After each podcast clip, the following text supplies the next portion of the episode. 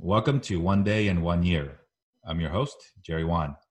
It's January 10th, 2020, day 10 of our year long podcast series where we'll learn gratitude, wisdom, and giving from 366 fellow human beings. Today, we meet George Vu. Hey, George. Hey, Jerry. Hey, thanks for coming on the show. Thank you for having me, of course. Tell us about yourself. I have a very typical background. So started as a crazy easy engineer, went to business, then now it's working in design. But I can always say that I'm always been rule. I never like to follow the rules. And this rule, it's almost like I want to break it. So throughout my career, I have always been trying to do something different. Which my latest endeavor was working on this podcast called Navigating the Rise, taking advantage of the Asian diaspora and the way that's happening. Just a snippet about me, but happy to delve into it further in the future. What are you most grateful for? I'm most grateful to be born in the U.S. To be frank, because being born in the U.S. gives me a lot of opportunities. Like for example, able to speak English as a universal language, among of all the other things that people don't even realize how good they have it.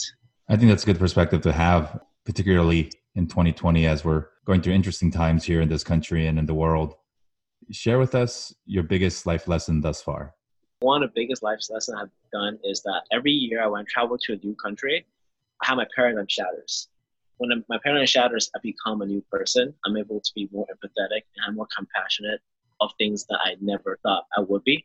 So definitely breaking a paradigm on a constant basis is the biggest life lesson I've learned so far. Is there a particular trip or experience that was a light bulb moment for you with that realization? Yeah, so one of the biggest thing is uh, since I speak multiple Asian languages, Japanese, Korean, and Chinese, on top of English, of course, the way they approach things are very different. And a lot of time people think that their way is right way. Like there's not one way to do to do one thing, but multiple ways to get the same result.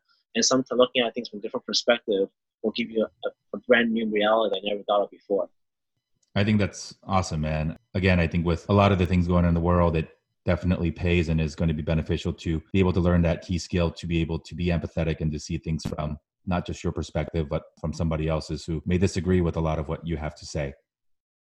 In the year 2020, what organization or cause do you pledge a day to? So I would say one of the biggest cause I'm trying to do is to elevate people's self-awareness. One of the things I have done 2019 was that I was in a very, you can say depressive or in a very bad state. And once I found a way to come out of it, I realized there's actually a way to go beyond that when everything's just bad for you. So for today, for this year, I want to take all the things I have done in 2019 and dedicate one day or one duration to share that with the world. That's awesome. You mentioned your podcast earlier. So share with the audience where we can find you on the internet and where we can connect with you and learn more about your project. Yeah, sure. It's called Navigating the Rise. So you can definitely just go to the website at navigatingtherise.com. You can link to all the other podcasts, media, among other things. And you can reach me directly as well at george at navigatingtherise.com. Awesome.